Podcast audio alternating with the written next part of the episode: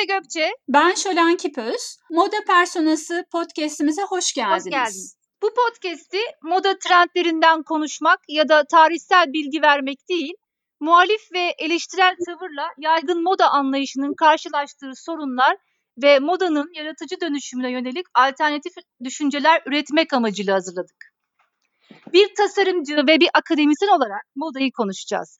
Her ikimiz de ana akım ve yaygın moda sisteminin işleyişi ile ilgili dertleri olan insanlarız. Bu anlayışla yıllardır yaptığımız çalışmalarla modada yaratıcı bir dönüşüm gerçekleştirmeye çabalıyoruz. Bu yüzden bu programdaki diyaloğun karakterinin herkes tarafından sıklıkla konuşulan trendlerden söz eden popüler ya da kuru bilgilendirici didaktik bir üslup değil, modayı yaşamın içine yerleştiren, yaratıcı, kavramsal, ufuk açıcı bir nitelik taşımasını ilke edindik. Dinleyicileri sistemin içinde aktif ve etken dönüştürücüler olarak da harekete geçirmeyi hedefliyoruz. Ee, programın ismi neden moda personası Hatice? Ee, persona kelime anlamı maske demek. Ee, etimolojik olarak baktığımızda bedenin etrafında olan, kendi kendine yeterli, bütün tek parça gibi köklerden türetilmiş olması ve en nihayetinde de Persona filmine atıfta bulunmak.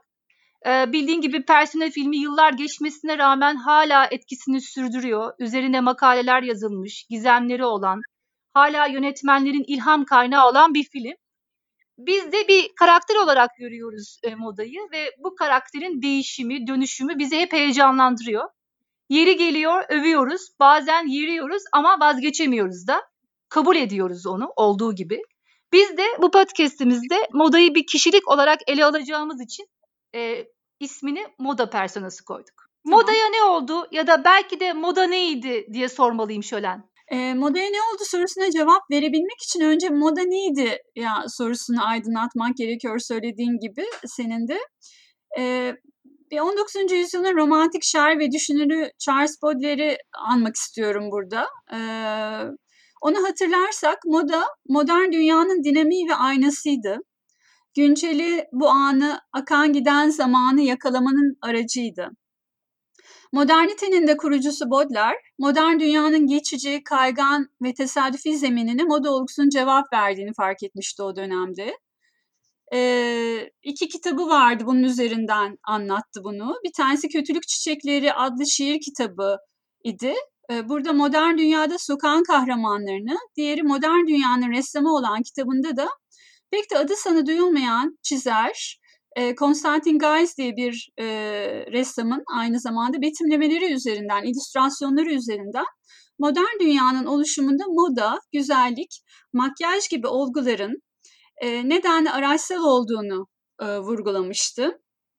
E, bu dünyanın amaçsız gezgini yani e, Baudelaire'in flanör dediği ve Monsieur G dediği e, Guys e, yakın geçmişi yani ona göre şimdiyi e, kaybetmemek ve unutmamak için e, kağıda döküyordu. Tıpkı aslında biz de bugün kentte gezinirken her şeyi belki kameraya bu yüzden e, alıyoruz. O anı kaybetmemek için e, kayıt alıyoruz.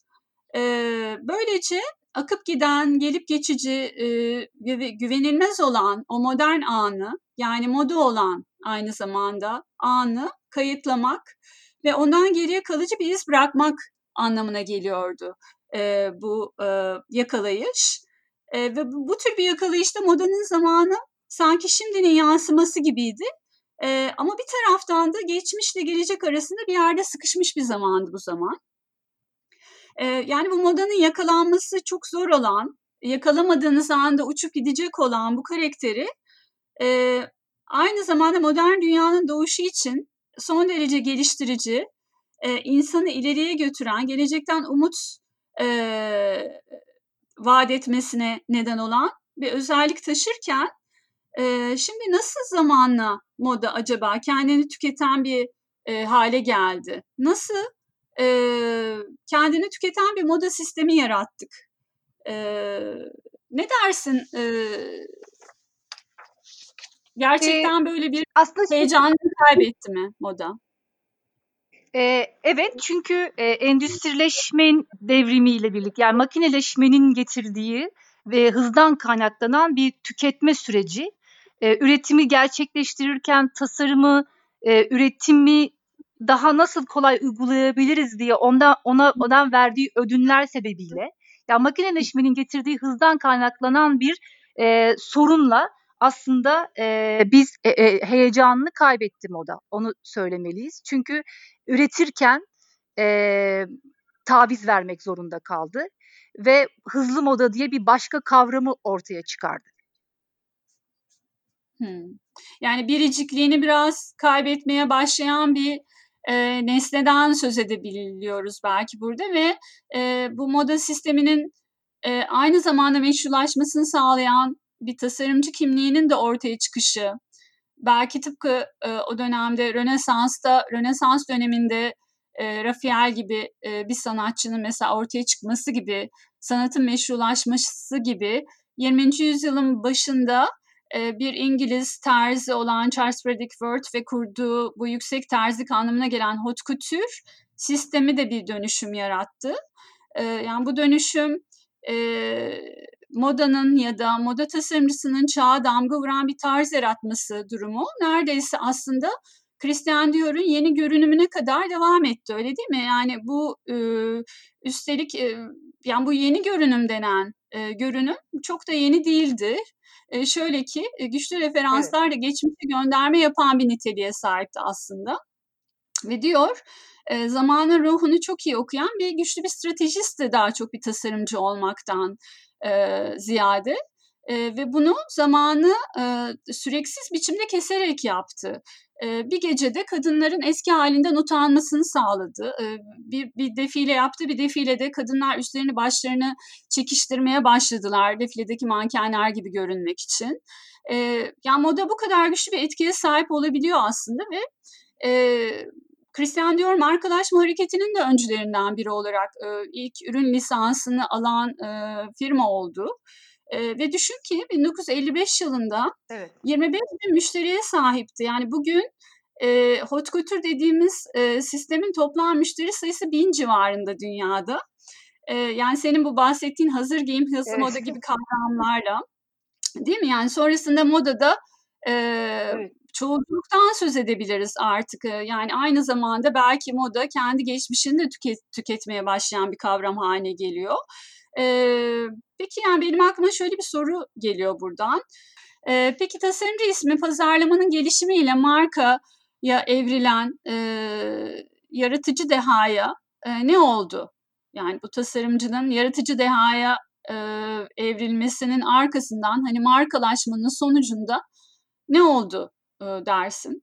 Ee, öncesinde tasarım ön plandaydı. Yani sadece tasarımı sunmak yeterliydi. E, çünkü tek dertleri buydu. Fakat pazarlama ve sunuş biçimleri ve teknolojinin devreye girmesiyle e, tasarımdan ödün verildi ve e, daha iyi pazarlamak için, daha farklı sunabilmek için, yeniliklerle birlikte bunu sunabilmek için e, ön plana e, bunu aldılar ve doğal olarak da e, tasarımdaki detaylar kaçmaya başladı. Ona ayrılan zamanda ciddi bir e, vazgeçmişlik e, söz konusu oldu.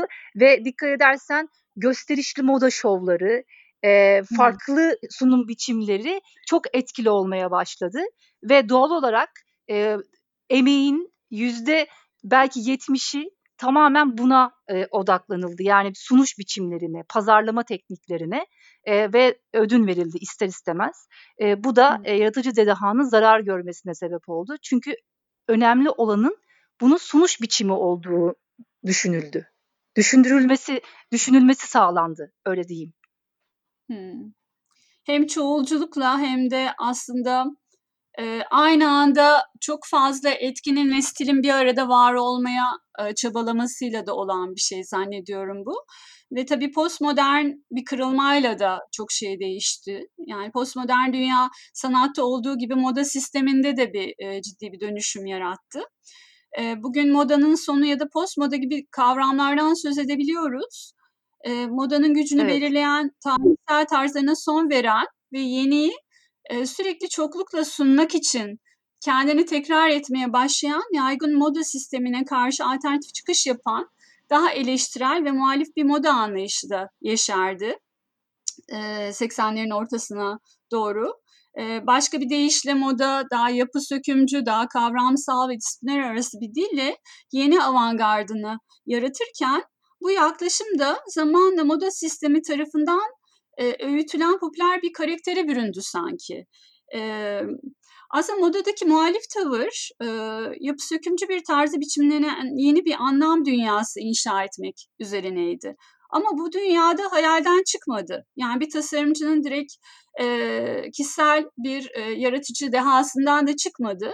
O dönemde 80'leri e, tekabül eden bu dönemde bir dizi sosyal politik olgu e, ile karşılaştık. Örneğin Berlin Duvarı'nın yıkılması, Çernobil'in e, patlak vermesi, Rusya'nın çöküşü, sokak kültürünün ön plana çıkması bir tür anti moda diyebileceğimiz bir harekete yol açtı. E, Batı dünyasında okullarla ve ekollerle de tanımlandı bu dönem.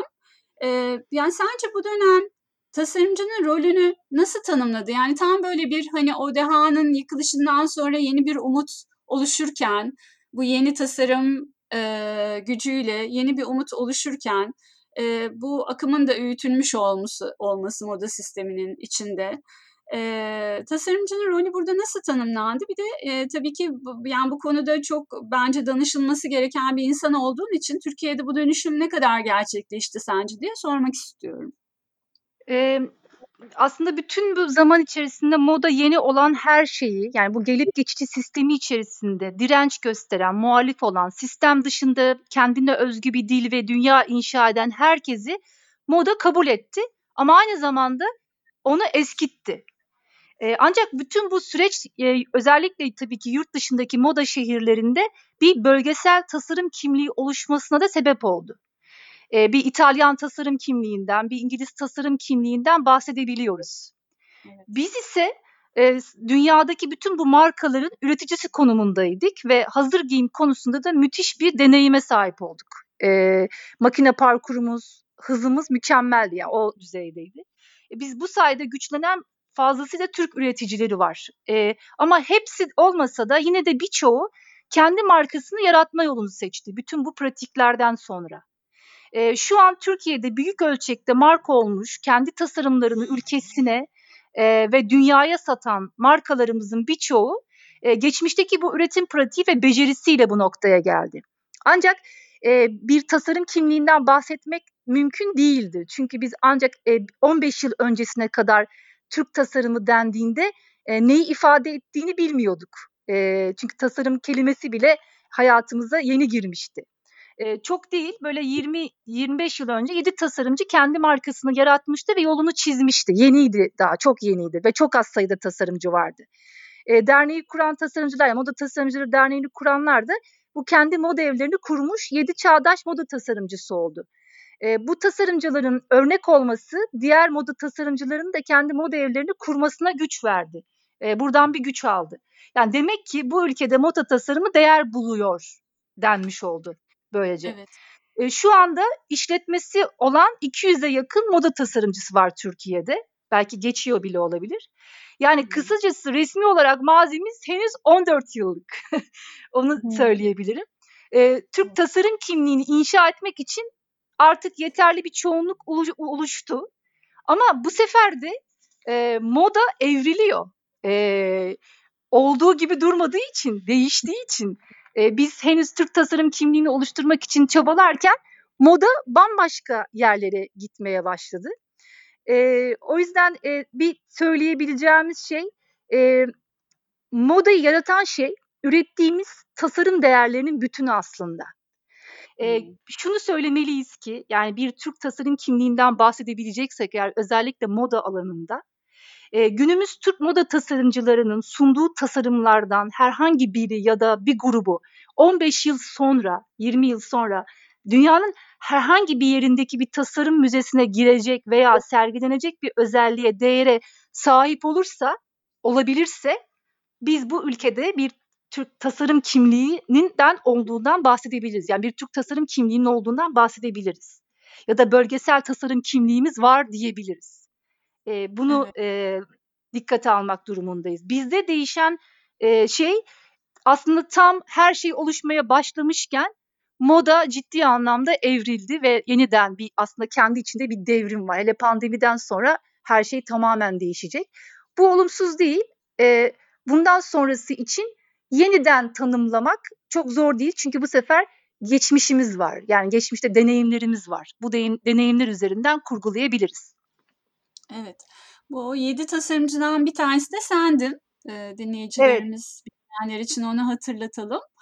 E, tabii e, bütün ülkeler, e, özellikle genç tasarım geçmişi olan ülkeler e, bu küresel dönüşümlere ayak uydurmak durumundalar. E, şimdi bu küresel dönüşümlerden biraz bahsetmek istiyorum. E, evet. Yani küreselleşme bir kere bir kere başlı başına e, farklı bir fenomen ve farklı bir problem aslında. Bunun yanı sıra doğal felaketler, sosyal izolasyon, sosyal adaletsizlik, dünya popülasyonunun artması, kaynakların tükenmesi, ekolojik felaketler, küresel krizler, göçlerle gelen ve savaşlar. Ee, yani tüm bunlarla karşı karşıyayız e, şu anda. E, Slovenyalı filozof e, ve düşünce adamı benim de çok takip ettiğim e, bir düşünür. E, Slovak e, Zizek e, bu zamanları zamanların sonu diyor. E, yani acı bir şekilde. E, evet. Böyle tarif ediyor. Yani böyle bir sürece girdik insanlık olarak. E, şu anda yaşadığımız dönemde e, bunu gösteriyor. Yani 90'lar itibariyle özellikle küreselleşmeyle modanın o heyecan verici vizyoner kimliğini kaybetmesinden söz edebiliriz. Aslında çok farklı sözler, vaatler vardı. Ee, ama ne oldu? Yani modanın hızlanmasına ve hızlı moda kavramlarının ortaya çıkması, kavramının daha fazla ortaya çıkmasına ve hakim olmasına neden olan bir süreç yarattı küreselleşme. Ve diğer taraftan da e, moda markalarının e, lüks kavramını gündeme getirmeleri e, ortaya çıktı. Aslında böyle bir şey yoktu. Yani zaten işte hot couture diye bir endüstri vardı.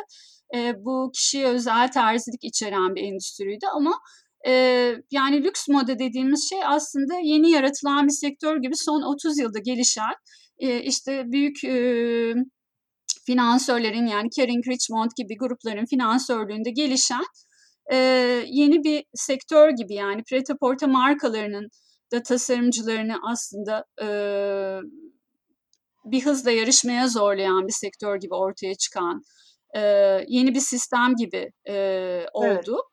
Evet. E, ve e, yani esasında bu sanki bugün moda ikisi arasında sıkışıp kalmış gibi. E, yani bir salgın öncesinden bahsedersek bir taraftan bir lüks moda sektörü var. Bir taraftan hızlı moda sistemi var.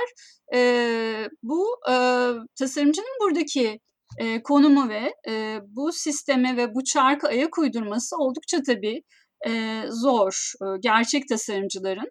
Örneğin Fransız tasarımcı Jean-Paul Gaultier bu hızlı moda sistemini neredeyse bir hamster çarkına benzetiyor ve e, hazır giyimi de yok ifade etmişti 2016 yılında. E, belki bu yüzden kariyerinin 40. yılında e, bırakıp e, Pret-a-Porter'i kişi özel hot couture'e dönüştürdü bütün sistemini. Ve dedi ki çok fazla giysi giysiyi öldürüyor. E, hızlı modanın sadece insanları sömürmesi ya da işte giysilerin çokluğu yani ihtiyaç olandan daha fazla giysi üretmesi, bu giysilerin e, üretim süreçlerinin gezegen üzerinde bıraktığı tahribat, ekolojik tahribatlar, ee, sadece bu tür etik problemleri de yok aslında. Aynı zamanda kopya ürünlerden oluşan bir sektör bu hızlı moda dediğimiz sektör. Ee, ve sanki adeta modanın evet, enerjisini çeken bir yapısı da var. Yani modanın kirli yüzü diyebilir miyiz bu yapıya? Ee, yani elbette e, şimdi e, moda bu tasarımlar aracılığı ile bu kullanıcılarına psikolojik açıdan e, güç sağlayan birer aygıda dönüştü.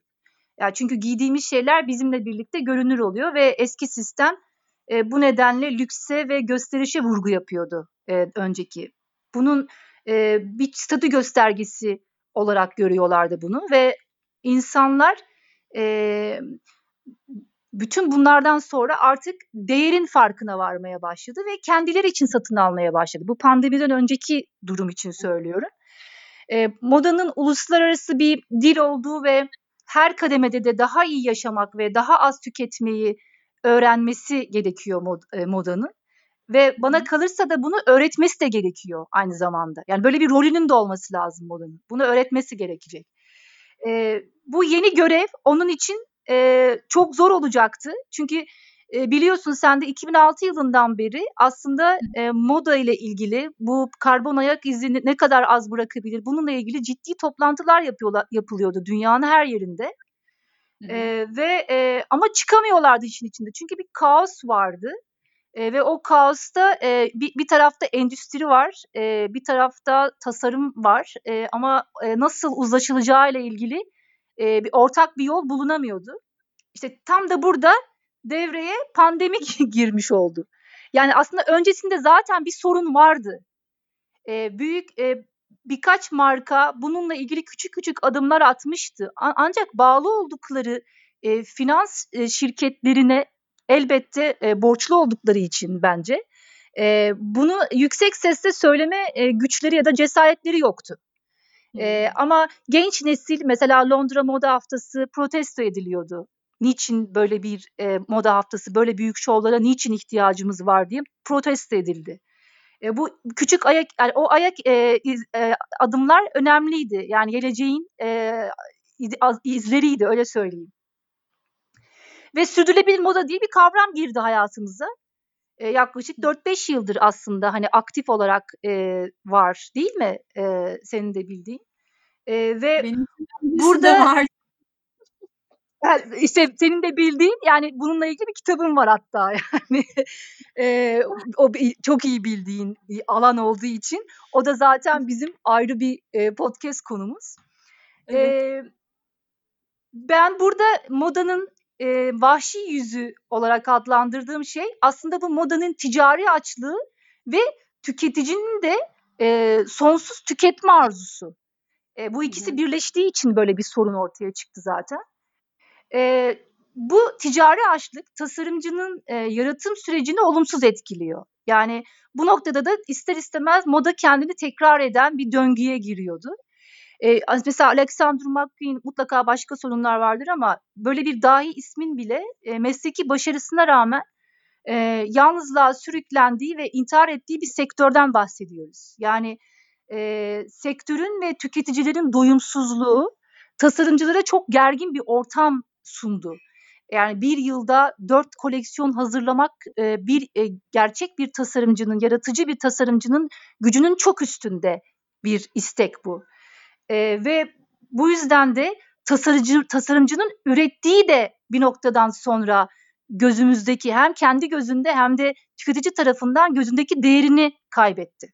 Bu bölümde e, COVID-19 adlı e, bulaşıcı bir e, hastalığa neden olan, bir sağlık krizine neden olan e, bir virüsün moda dünyasına nasıl bir dönüşmeye yol açtığından söz etmek istiyoruz. E, bir süredir modadaki muhalif tavır yerine etik ve sürdürülebilir bir moda anlayışını bıraktı. Yaygın büyüme ve rant odaklı moda anlayışına karşı moda endüstrisinin doğal çevre ve insan üzerinde yarattığı yıkıcı etkiler fark edilmeye, e, ve modanın döngüsünün kontrol edilemez bir hıza ulaştığı sorgulanmaya başlandı. 2015'te ünlü trend danışmanı vizyoner Lee Edelkort, modanın sonunun geldiğini ilan eden anti-moda manifestosunu yayınlamıştı. Yeni bir moda sistemi yaratmak için de herkesi harekete çağırmıştı. E, demişti ki moda gülünç bir hal aldı, kendi sonunu getirdi.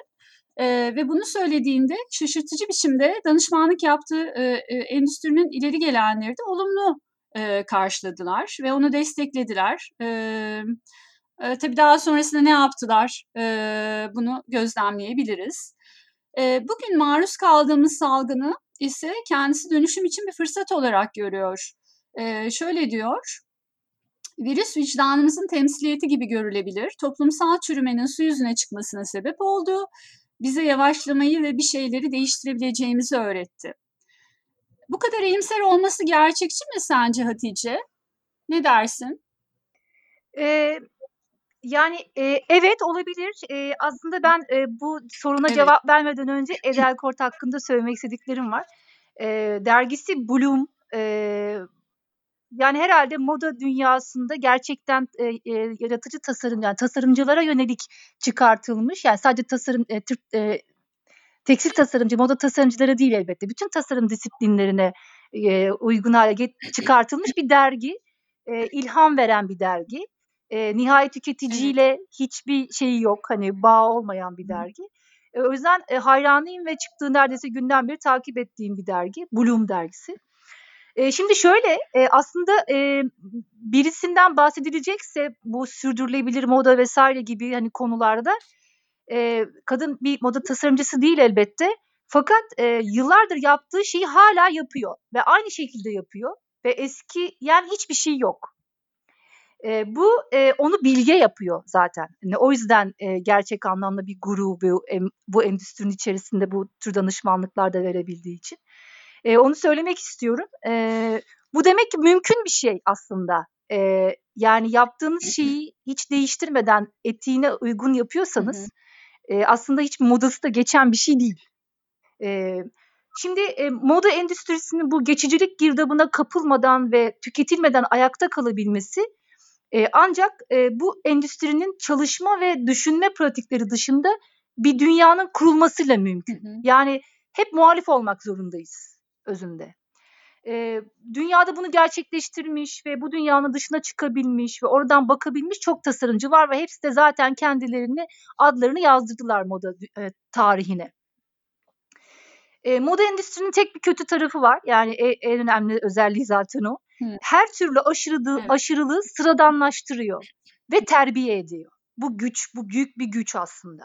Bunun karşısında da sürekli diri kalabilmeyi başarmak da e, ancak yaptıklarımızı yani modacıların, moda tasarımcılarının yaptıklarını değerlendirme, bilgi ve birikimine sahip entelektüellerle mümkün. Yani eleştiri, yani yapılan işi okuyabilmek, yani işin adını koyabilmekle mümkün. E, Türkiye'deki en büyük eksikliklerimizden bir tanesi bu. Hani senin gibi e, kıymetli isimler sayesinde ancak ne yaptığımızı, nasıl yaptığımızı, nasıl bir etki bıraktığımızı anlayabiliyoruz. O kayıtlar sayesinde olabiliyor. Ama sayısı çok az ne yazık ki Türkiye'de. O yüzden de gelişmeme sebeplerinden bir tanesi de bu olduğunu düşünüyorum ben. Buna hak verirsin diye düşünüyorum. bütün bunlar, e, bir yani bütün bu ortam e, bir tasarımcının değer yaratması için çok kışkırtıcı sebepler. Yani nihai hedefi sadece para kazanmak olmayan biri içinse yapılacak çok şey var hala. Ee, pandemiden önce dünyanın neredeyse her kıtasında, her ülkesinde yapılan bir moda haftası vardı. Bununla ilgili davetiye geliyordu, bilgi geliyordu, mailler geliyordu hep. Ee, moda hep hayatımızda vardı ama son 15 yılda bu kadar yaygınlaşmamıştı. Yani inanılmaz. Yani her ülkede bir moda haftası bir, bir şey var bu, bu bir, bir etkinlik var. E, meslek eğitimini almamış e, insanlar bile e, modayı yapabileceklerini iddia ediyorlardı. Yani e, bu herkesin yapabileceği bir meslek dalı gibi görünüyordu. Eğitimi olsun olma, olmasın. Yani o kadar yaygınlaşmıştı. O yüzden mesela e, dünyada da dünyada da pek çok podyum mankeninin, şarkıcının, ev kadınının, canı sıkılanın, parası fazla olanın Hani bu mesleğe soyunması bence bundan. Hani bu kolay yapılabilirliğinden görünüyor.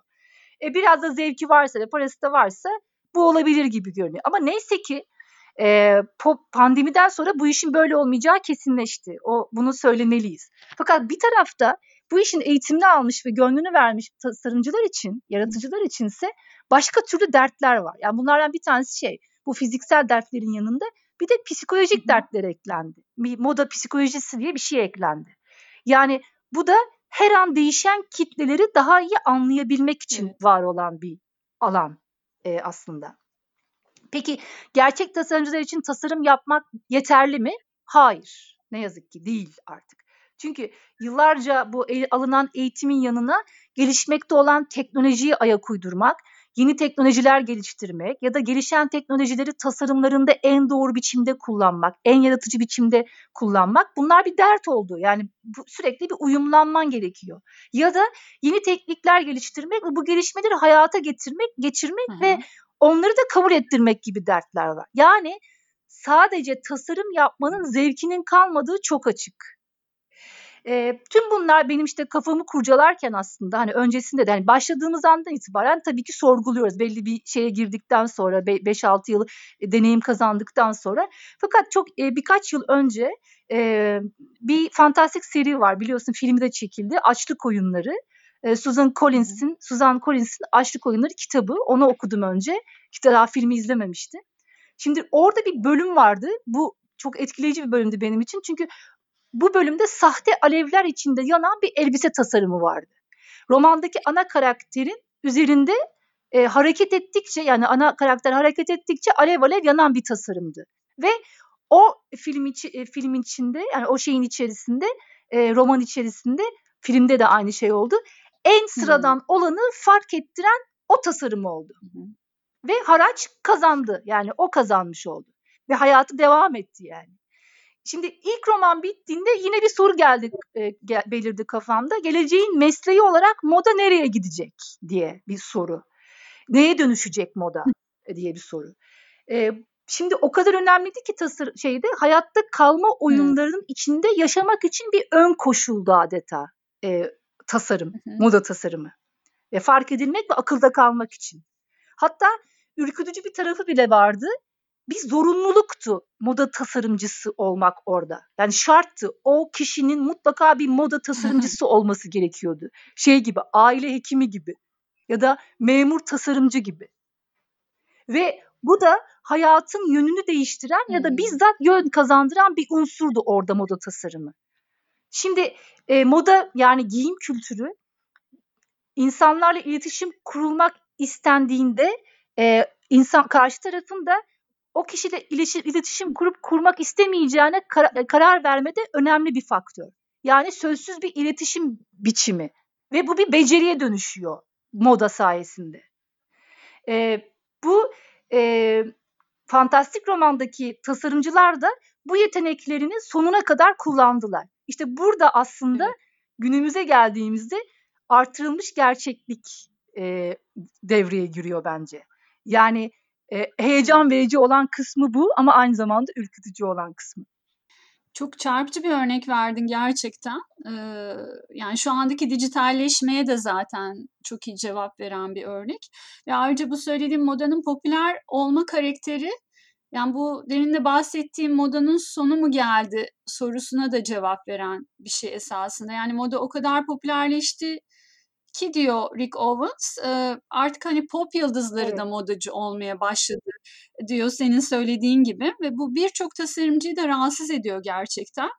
E, bir taraftan da modanın bu hızı yani moda durmaksızın bu kadar hızlı akarken e, salgın sürecinde karşılaştığımız şey ne oldu? İşte küresel ağların tıkanmasıyla, tedarik zincirinin durmasıyla, işte moda gösterilerinin iptal edilmesi, e, doğal olarak da satış kanallarının da faaliyetlerin e, faaliyetlerini durdurması e, bir taraftan çok ciddi bir ekonomik e, daralmaya neden oldu moda dünyasında. Hatta en kırılgan sektörlerden biri olarak görülüyor bugün moda yayınlanan raporlara göre. Evet. E, çünkü aslında yani arzuyla şekillenen bir endüstriden bahsediyoruz. O yani ihtiyaçlarla değil arzularla şekillenen bir e, nesne olduğu için moda nesnesi en e, çabuk vazgeçebildiğimiz bir şey gibi gözüküyor. E, salgının ikinci ayında bu daralma evet. düşün yüzde kırklık bir e, e, rakamla ifade ediliyor.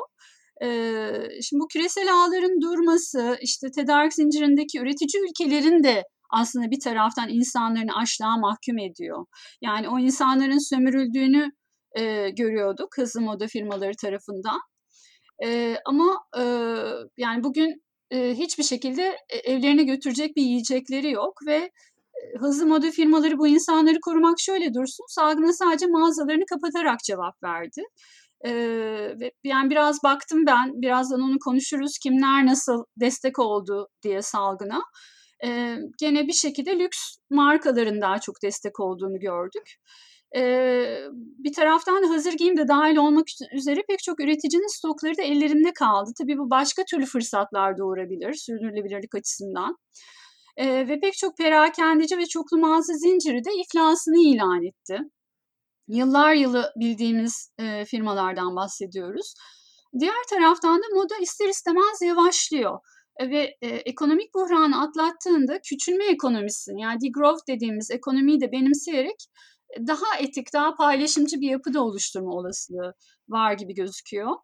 E, peki yani belki şu soruları e, sırayla sorabiliriz o zaman. E, biraz daha tartışmayı alevlendirmek için. Bu sürece tasarımcılar, markalar nasıl cevap veriyorlar, nasıl cevap verecekler? Acaba bu işte kim kaybedecek, kim kazanacak? E, salgınla birlikte yeni bir farkındalık da oluştu. E, hem moda tasarımcıları ve markalar sürece uyumlanmak için e, bu süreçte bazı ticari e, gerekliliklerle de olsa onarıcı eylemler yaptılar. Sistemin bu hale gelmesinde en etken rolü oynayan bazı moda tasarımcıları bile artık bir şeyleri değiştirmeleri gerektiğine yönelik açıklamalar yaptılar. E, sen bunlara zannediyorum itiraflar diyorsun. Böyle bir radikal evet. değişim mümkün mü sence? Yoksa acaba açıklarını kapatmak için daha büyük bir iştahla mı saldıracaklar salgının e, geride bıraktığı tozlar süpürüldüğünde? Ne dersin? Ee, şöyle ben e, radikal bir değişimin olacağına eminim. Çünkü e, öncesinde pandemi öncesinde zaten son 3 yıldır inanılmaz bir e, yani şiddetli bir şey hissediliyordu herkes tarafından. O yüzden de sürdürülebilir moda ile ilgili de çok ciddi atılımlarda bulundu ama e, hep e, küçük ya da orta şirketler, orta ölçekli şirketler hareket edemezlerdi bunun için. Onlar kendi küçük hareketleriyle ancak hani kendi kendilerine yapıyorlardı. Büyük e, markalardan ses geldiği zaman e, aslında e, endüstri daha hızlı yol alabiliyor. E, onlardan küçük küçük geliyordu. Yani işte bazıları moda haftalarından çekiliyordu. Bu bir işaretti, önemliydi. E, çünkü zaten küçük olanın bütçesi buna müsaade etmiyordu. E, çünkü hani yılda dört tane koleksiyon hazırlamaktan bahsediyoruz. Bunun sunumu vesairesi, pazarlaması, e, fuarlar, işte sürekli seyahatler e, mümkün değil. Çünkü böyle bir pazar yok. Çünkü pazar gittikçe küçülüyordu. Zaten pandemi öncesinde de yüzde on beş bir küçülme vardı perakende sektöründe. E, o yüzden e, ben bu radikal değişimin e, özellikle pandemiden sonra büyük marka e, yöneticileri tarafından e, bu itiraflarla e, bu itirafları yapmalarıyla bu değişimin kesinleşeceğine eminim. Ama bunun yanında başka şeyler olacak tabii ki. Yani e, bu bir e, yarış gibi bir de aynı zamanda. E, ben şöyle bir e, güzel bir şey ol, oldu. E, aslında Brand Care kurucusu Irmak Yılmaz e, bir 11 Mart'tan itibaren e, Dünya Sağlık Örgütü pandemi ilan ettiği andan itibaren e, yaklaşık bir buçuk ay boyunca e, moda dünyasındaki bütün bu e, büyük markalar, küçük fark, fark etmez bütün markaları e, takip edip e, onların e, sosyal medya hesaplarından e, özellikle paylaştıkları e, fikirleri, bütün bilgileri e, bir araya getirdiği bir yazı hazırladı. Çok güzel bir yazıydı. E, gün gün hatta yani öyle söyleyeyim. E, o yüzden çok enteresan bir e, yazıydı. E, orada bütün markaların neler yaptığı hani herkesi çok net bir şekilde gördük ve kayıtlı olarak gördük aslında hepimiz gördük. İşte maske üretmeye başladılar, indirim yaptılar, hastanelere nakit bağışı yaptılar, kimileri online mağazalarını kapattı, kimileri açtı. Çalışanlarını ücretsiz izne çıkaranlar oldu, tam tersi ücretli izne çıkaranlar oldu. Yani aslında herkesin e, e, şeyi ortaya çıkmış oldu, gücü ortaya çıkmış oldu. E, var oldukları o, o güç güçle e, bunu e, ifade etmiş oldular. İşte çalışma saatleri geçici olarak sınırlandırıldı. Bazı markalar sürdürülebilir bir marka olmak için and içtiler. Hatta bir tanesi 2025'e kadar koleksiyonlarının %80'ini sürdürülebilir olacağını belirtti. Kimi nakitlerini saklama yoluna geçti, e, gitti. Yani daha sonra kullanmak üzere. Kimi karını hissedarlarla paylaşmayıp çalışanlarıyla paylaşma kararı aldı. E, işten çıkar e, çıkarmadan çalışanlarının maaşını ödeme yolunu seçti. Medikal sektör mesela burada çok büyük destek gördü büyük markalardan. Çünkü çoğu e, şeyini atölyelerini medikal sektör için kıyafet üretmek için açtı ve böyle bir hizmet verdi. E, sağlık çalışanlarının koruyucu giysilerini ürettiler. Türkiye'den de Moda Tasarımcıları Derneği üyesi e, birkaç tasarımcı çok ciddi bir hareket başlattı ve çok da güçlendiler. Bir anda birkaç tasarımcı bir araya geldi ve e, e, Türkiye'deki sağlık çalışanlarının giysilerini ürettiler.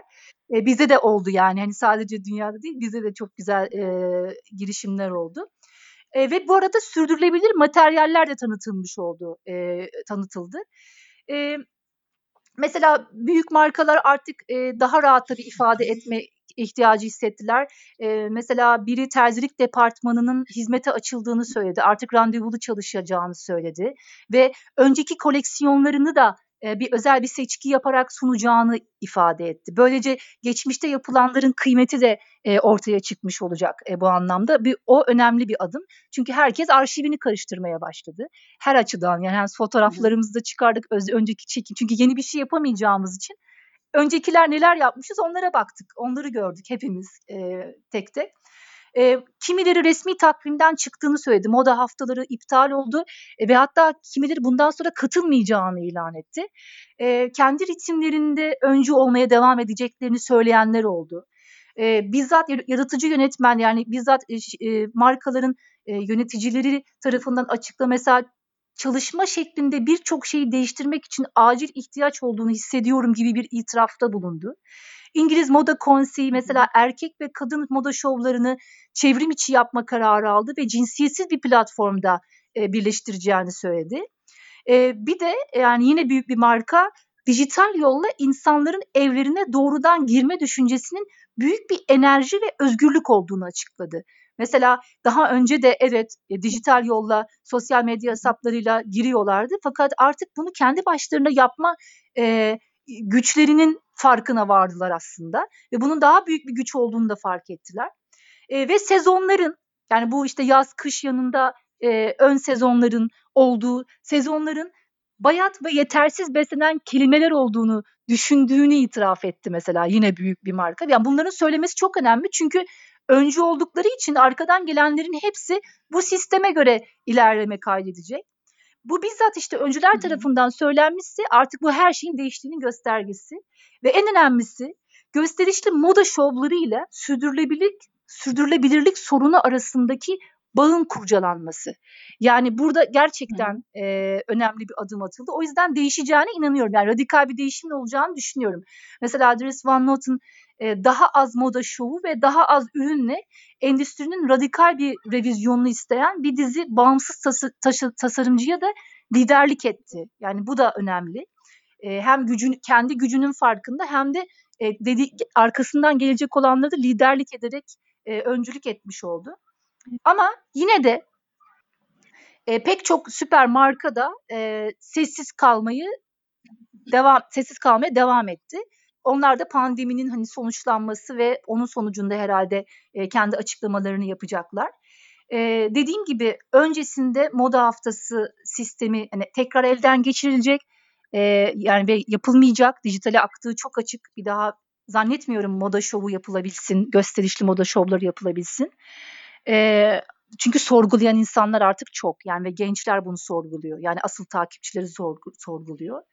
E, ve e, bu değişim ekonomik bir zorunluluk art aslında. Yani kişisel bir zorunluluktan çok artık ekonomik bir zorunluluk haline geliyor. Başında da söylediğim gibi %15'lik bir düşüş var. E, ilk 3 ay gel- gelirlerinde düşünün yani perakende sektöründe ilk 3 ayda %15'lik bir düşüş e, çok önemli ki daha henüz pandemi başlamamıştı. Çok güzel özetledin gerçekten. Ee, yani bu aslında talep edilen şey şu anda iki sezona indirmek. Aslında bu da biraz tuhaf geliyor insana değil mi? Zaten böyle oluyordu ve böyle olması gerekiyordu ve şu an tasarımcılar evet. tekrar bu modanın klasik döngüsüne de dö- geri dönmek istiyorlar. Ee, bakalım ne olacak? Ee, inşallah umutlu olabiliriz bu konuda. Ee, şimdi biraz e, giyinme alışkanlıklarımız ve tüketim önceliklerimizden bahsetmek istiyorum. Ee, insanlığı pençesine alan endişe ve belirsizlik e, salgınla birlikte ortaya çıkan moda anlayışımızı, e, modaya ve giysilere bakış açımızı da etkiledi. E, bu dönemi nasıl tarif edebiliriz? Evlere kapanma, izolasyon, sosyal mesafe gibi terimlerle belki bu dönemi, sosyal psikolojisini tarif edebiliriz. Evet. E, bu sosyal psikoloji bir tür evet. tüketim karantinası da getirdi aslında ve e, bir tür tüketici kötümserliği e, de yarattı ve e, alışkanlıkları ve ihtiyaç tanımlarını da değiştirdi. Aynı zamanda tüketiciler sorumsuz ve etik olmayan firmalara karşı da tepkisel davranmaya başladılar. E, tüketiciler aslında her alışverişleriyle bir firmaya oy veriyor. Yani bunu doğal karşılamamız gerekiyor. Şu anda içinden geçtiğimiz başka bir sosyal e, hareket, başka bir aktivist hareket, insanların renkleriyle ilgili gene tüketicilerin başka tepkilerine neden oluyor. E, bu evlere kapanma e, tabii dijital dünyaya e, yani bir firmanın evin içine girmesi durumu iyi midir kötü müdür demin söylediğim bilmiyorum ama yani biz dijital dünyaya hapsedildik gibi gözüküyor. E, bunu aynı zamanda bir iletişim için bir olanak ve fırsat olarak görüyoruz tabii şu an. E, başka bir e, e, mecramız olmadığı için. Sosyal medya kullanımının çoğalması, e, yani bu tür olaylarla aslında neredeyse bir comfort dressing diyebileceğimiz çok rahat bir giyim anlayışı hüküm sürmeye başladı. Bunu gözlemleyebiliriz. Bir tür gene bedensizlik, cinsiyetsizlik gibi değerler de desteklendi ki bu sürdürülebilirliğin aslında öncelediği bir takım değerler. Daha önce bizim için pek de önemli olmayan ve kullanmadığımız nesneler hayatımıza girdi, maske gibi. İşte kısa sürede maske moda bir nesne olmaya da evrildi. E, diğer taraftan dijital iletişim zorunluluğu ile gelen bu yeni yönelimler moda tasarımının karakterini de dönüştürecek gibi gözüküyor. E, bir taraftan moda şovları bile sanallaşırken diğer taraftan materyal dünyayı durduran moda için yeni sürdürülebilir tasarım ve tüketim çözümleri öne çıkıyor. E, pa, bu pandemi öncesinde dikkatimi çeken e, bir proje vardı. E, bunu bir bahsetmek istiyorum. Bir İsveçli e, firma, küçük bir firma, Carlins diye. Sosyal medya ve dijital dünya ile ilişkisi çok güçlü ve çevresel sorunlara duyarlı Z kuşağına yönelik e, bir Instagram pozluk kişiye özel giysi tasarımı yapıyordu. Çünkü aslında insanlar giysileri alıyorlar ve e, işte bu giysileri poz vermek için alıyorlar ve sonra işte o pozu verdikten sonra özellikle o kuşak giysiye rafa kaldırıyor birisine hediye ediyor ya da atıyor. E, bu eğilimi fark eden firma e, aslında gereğinden fazla üreten ve kullanat modelini benimseten hızlı model alternatif olarak gene çok ekonomik e, bir şekilde gardıropta materyal olarak yer kaplamayan yeni bir giysi alternatifi üretmişti. Bu benim çok dikkatimi çekmişti. Yani bu tür dijitalleşme ile belki bu tür iş modellerinin de gelişeceğini öngörebiliriz gibi gözüküyor. Ne dersin? Yoksa materyal ve dokunsal nitelik modanın olmazsa olmazı mıdır acaba? Ee, aslında bu ikisi yine gelişecek. Yani bu iki soruya da e, olumlu cevap verebiliriz. Yani bu bu tür iş modelleri mutlaka olacak, e, olmalı da. Ama aynı zamanda e, bu materyal ve dokunsal nitelik modanın dedin ya olmazsa olmaz mı acaba? Evet. E, e, bu da olacak. Şimdi aslında şöyle bir şey var. Bir birincisi bu pandemiyle ne kadar süreceğini bilmediğimiz, e, öngöremediğimiz bir belirsizlik var öncelikle. E, bilmiyoruz. Hatta bu pandemi bitti ama bir başka pandemi de olabilir. Yani bununla ilgili artık bir şeyimiz kalmadı. Güven duygumuz da zedelendi. E, ikincisi seyahat sıkıntısı. Yani e, artık e, öyle istediğimiz gibi her yere gidebilme şansımız şu an yok. En azından bir yıl öyle görünüyor. E, olsa bile hemen herkes e, uyumlanamayacak, eskisi gibi yapamayacak. E, ve doğal olarak bir de bir dürtü var ki hızlı aksiyon alma güdüsü var. Yani e, ne yapacağım ben? E, hani mesleğini yapamaz duruma gelebilir insanlar. E, bunu eğer beklemeye kalkarsa. E, ben burada e, biraz daha yerele e, yani doğal olarak gereklilik, mecburi bir gereklilik yerelin keşfedileceği bir yani ciddi anlamda ele alınacağı ve hak ettiği değeri bulacağı bir dönemin başlangıcı olarak görüyorum. Yani aslında şey gibi kolonya meselesinde gibi e, yıllarca aslında çıkış amacı tamamen yine insan sağlığı olan bir e, şey e, kolonya kullanma e, sonra gelenekselleşip bir alt kültürün e, şeyiymiş gibi ona ait bir e, öğeymiş gibi düşünülüp yıllar sonra gerçek anlamda hak ettiği değeri e, böylesi bir ortamda bulmuş olması e, iyi bir örnek aslında yerelin ne kadar kıymetli olduğunu ve amacının ne olduğunu hatırlatmış olması açısından. O yüzden bizde var olan e, ülkemizin her alanın, her bölgesinde e, kıymetli, unutulmaya yüz tutmuş e, teknikler, e, bütün kumaşlar, aksesuarlar ne varsa hepsinin tekrar tasarımcılar tarafından tek tek ele alınacağını ki öncesinde zaten e, çok tasarımcı mesela Argande projemizi biliyorsun 10 yıl boyunca Güneydoğu Anadolu bölgesindeki bütün unutulmaya yüz tutmuş kumaşları ve teknikleri gün yüzüne çıkardığımız bir markaydı ve Türkiye genelinde bunun satışını gerçekleştirmiştik. E, bunun gibi e, çok tasarımcı e, yerel olana e, rağbet edecek ve onu en güzel şekilde kullanacak. Çünkü hem zamanı var e, hem de e, dediğim gibi e, değeri tekrar fark edecek bir döneme gireceğiz. Yani bir taraftan dijital olan yine kıymetli olacak ama yerel olan da e, hak ettiği değeri hem de belki de bugüne kadar görmediği şekilde göreceği bir dönem olacak bence önümüzdeki bir 10 yıl. Evet bu arzuladığımız bir şey aslında. Ee, yani esasında şu anda dünyanın her yerinde insanlar aynı şeyi yaşıyorlar. Ama küresel olan bir şey evet. yereli olan değeri arttırdı dediğin gibi. Ee, ve bu ağların tıkanması belki yakın ülkelerden oluşan bir tedarik zinciri yaratabilir gibi gözüküyor.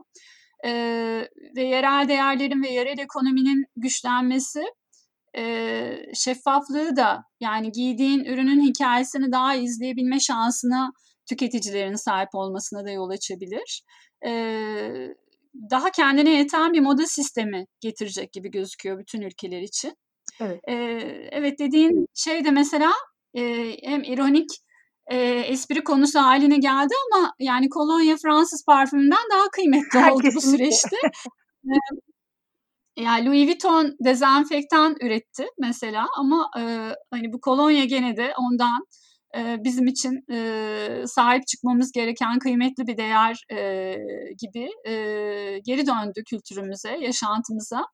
Bir de dünyanın en cazip yeri insanın e, yaşadığı, yaşadığımız ev ve ülke oldu galiba. Bu aklımız hep dışarıdayken bu da çok çarpıcı bir e, gelişme oldu. E, ve tabii e, ya modanın yeni normalini biraz e, konuşarak bitirmek istersek e, podcast'imizi. Evet. E, biraz birkaç şeyde bununla ilgili e, belki söylememiz gerekiyor. Acaba modanın personası değişiyor mu? Moda daha sosyal sorumlu bir karaktere mi bürünecek? E, ya da işte e, bu salgınla birlikte yaşanan sosyal farkındalık hareketleriyle e, moda bu hareketlere ne ölçüde duyarlı davranıyor, e, davranacak. Türkiye'de bu konuda demin biraz bahsettin. Moda Tasarımcıları Derneği'nin projesinden belki bunu açmak isteyebilirsin. E, çünkü hani bu da e, bence e, yayınlanması eksik kalan bir bilgi oldu. E, bizi umutlandırabilecek bir şey. E, bizim yerelimizde, bizim coğrafyamızda da bir takım şeylerin e, yapıldığını görmek. E, çünkü buradaki en fazla bizi ayakta tutacak şey zannediyorum dayanışma kültürü olacak e, kendi aramızdaki. Evet. E, ne dersin? Biraz belki açmak isteyebilirsin. Ee, evet yani Türkiye'de biz yapılan... bütün e, bütün dünyada bütün markaların, e, derneklerin e, bu konuyla ilgili açıklamalarını dinlerken Türkiye'de çok az sayıda e, firma e, açıklama yaptı. Onun eksikliğini hissettik. Hı hı. Yani e, orada 20-25 markanın takip edebilirken burada 3 3 4'ü geçmiyordu. E, fakat bunların içerisinde çok sivrilen bir hareket oldu. E, Moda Tasarımcıları Derneği üyesi Aslı Filinta çok güzel bir başlangıç yaptı. E, şeyi söyledi yani Hı-hı. büyük markalar zaten bununla ilgili e, hareket etme e, gücüne sahip. Küçük markalar biz bir şey yapamayız demesinler dedi ve e, küçük de olsak başlayabiliriz dedi ve büyüterek e, başka tasarımcılara da devreye girmesiyle e, çok büyük adette sağlık çalışanlarının giysilerini ürettiler. E, tam da zamanında ürettiler. En e, yüksek olduğu, e, pik yaptığı bir zamanda e, giysileri üretip teslim ettiler. O yüzden bu hareketin çok kıymetli olduğunu düşünüyorum. E, ve tasarımcılar evet. evet çok değerli gerçekten e, bu e, anlamlı bir adım oldu. Hatta çok da güzel bir şey yaptılar. E, her bir ürünün üzerine bir nazar boncuğu ekleyerek gönderdiler. Çünkü gerçekten e, evet e, hem geleneksel bir nazar boncuğu da evet nazar boncuğu da kıymetli kültürel Aynen, bir değer evet, bence. Evet. O yüzden çok güzel bir hareketti Türkiye'de ve hani öne çıkan elbette başka markalarda e, maske üretimine girdi Türkiye'den. E, onlar da atölyelerini açtılar vesaire. Ama yine de daha çok firmanın e, şirketin olmasını arzu ederdik. Yani ses çıkarmalarını en azından arzu ederdik. E, birleşmek ve sosyal farkındalığı arttırmak adına.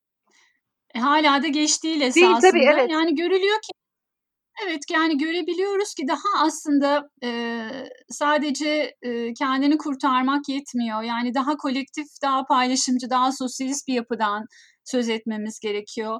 E, benim karşılaştığım başka bir örnek e, New Yorklu bir e, genç bir firmanın örneğin evsiz popülasyona destek sağlamak amacıyla ürettiği aktivist bir proje e, idi. Çünkü evsizler e, bu salgında daha büyük bir risk altında. Yani bu gruba da farkındalık yaratan bir e, tasarım anlayışı geliştirmeleri e, gene yani kimsenin düşünmediği bir şeydi.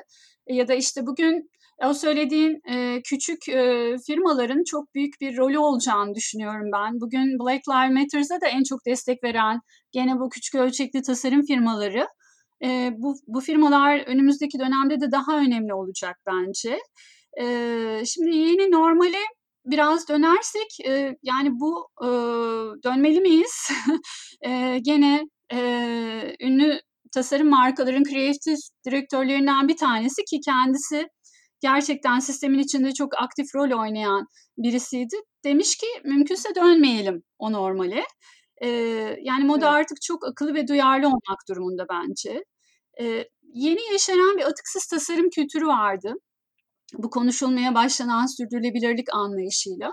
Şimdi bu kültür istemiyorum tüketim kültürüne dönüştü kısa zamanda. Almak istemiyorum tüketim kültürüne dönüştü.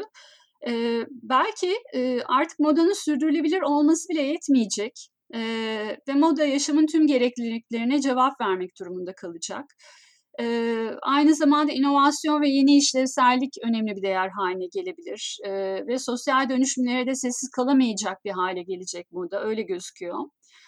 E, diğer taraftan e, tabii bu e, e, stokların elde kalması durumu, e, hem bir taraftan e, şu anda söz edilmeye başlanan sezonsuzluk nosyonunu güçlendirecek gibi gözüküyor.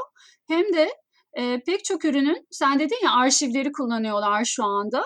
E, bir de ürünün materyal evet. olarak elde kaldığını düşündüğümde pek çok ürünün yani dağıtım atıkları olarak daha önce e, endüstride tarif edilen yeniden işlevlendirilerek ileri dönüşüm modeliyle tasarlanarak döngüsel bir ekonomi modeli için fırsat yaratabilecek e, bir şey olabilir gibi görebiliriz.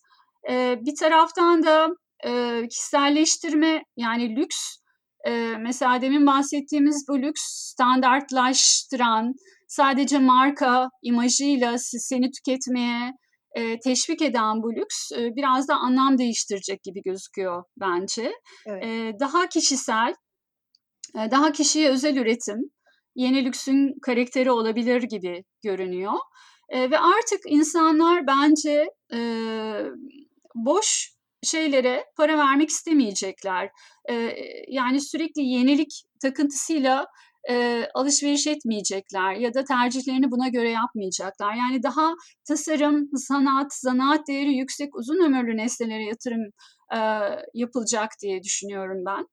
E, en son olarak da böyle e, sormak istediğim ve bitirmek istediğim konu tarz olarak moda daha minimalist bir yönemi yani daha işlevselliğin demin bahsettiğimiz bu rahatlığın ön plana çıktığı bir yöne mi gidecek yoksa ifadenin ve yüksek seslerin hakim olduğu bir yöne mi gider e, dersin. Mesela e, renkler hakkında düşünürken geçen gün araba renklerine bakıyordum yolda giderken. E, acaba yeni gelecek olan renk ne olacak gibi. E, yani daha içe dönük, e, donuk soğuk renkler mi bizim şu andaki eve kapanma halimizi yansıtan yoksa dışarı çıkma isteğimizi yansıtan daha fovist, daha e, ekspresif, daha canlı renkler mi öne çıkacak? E, ne dersin? E, hayatın devam etmesi için yani devam ederken hayat e, elbette minimalizmi kullanacağız. O çok net ama e, yaratıcı insanlar için e, bence bu duyguyu tatmin etmek için e, arttırılmış gerçeklik e, büyük bir yeni bir alan açıyor ve e, o uzun süre konumuz olacak, gündemimiz olacak yani. Sanal gerçeklik. Demin bahsettiğin e, açlık oyunları e, burada bir senaryo olarak düşünebilir miyiz? Yani biraz ürkütücüydü ama. E, evet öyle ama ben öyle olacağını düşünüyorum. Çünkü e, bütün bunların yanında e, bu duyguyu bastırabilmek imkansız. Yani yaratma duygusu, yeni bir şey yapma duygusu, e, en uca gidebilme hissi, bu duyguyu yaşayacağımız alanda e, aslında bu sanal gerçeklik, artırılmış gerçeklik e, olacak. E, o tasarım grubu kim başladıysa önce e, çok şanslı, e, çok hızlı ilerleyebilir. Evet, merakla büyük bir belirsizlik içerisinde öngöremeyeceğimiz, artık öngörmenin de çok önemli olmadığı, olmadığı belki evet. şu anı yaşamaktan daha büyük bir keyif almamız e, gerektiğini düşünerek e, modanın içinde akmaya devam edeceğiz ve moda personasının da umarım onarıcı, olumlu, birleştirici ve iyileştirici bir yönde dönüşebileceği günler görürüz diye düşünüyorum. E, bizi dinlediğiniz için çok teşekkür ederiz. E, herkese sevgiler. Modadaki yenilik tutkusu uzun zamandır değişim yaratmıyor. Dileğim çok yakında bir üretim ve tüketime odaklanan değil, türetime, dayanışmaya, sorumluluğa, dönüşüme ve sosyal adalete odaklanan bir moda sisteminden söz edebilmek. Tasarım anlayışını kışkırtıcı tutan moda endüstrisinin gelip geçici sistemi içerisinde direnç göstermek, sistem dışında kendine özgü bir dil ve dünya inşa etmek güdüsüyle hareket etmektir.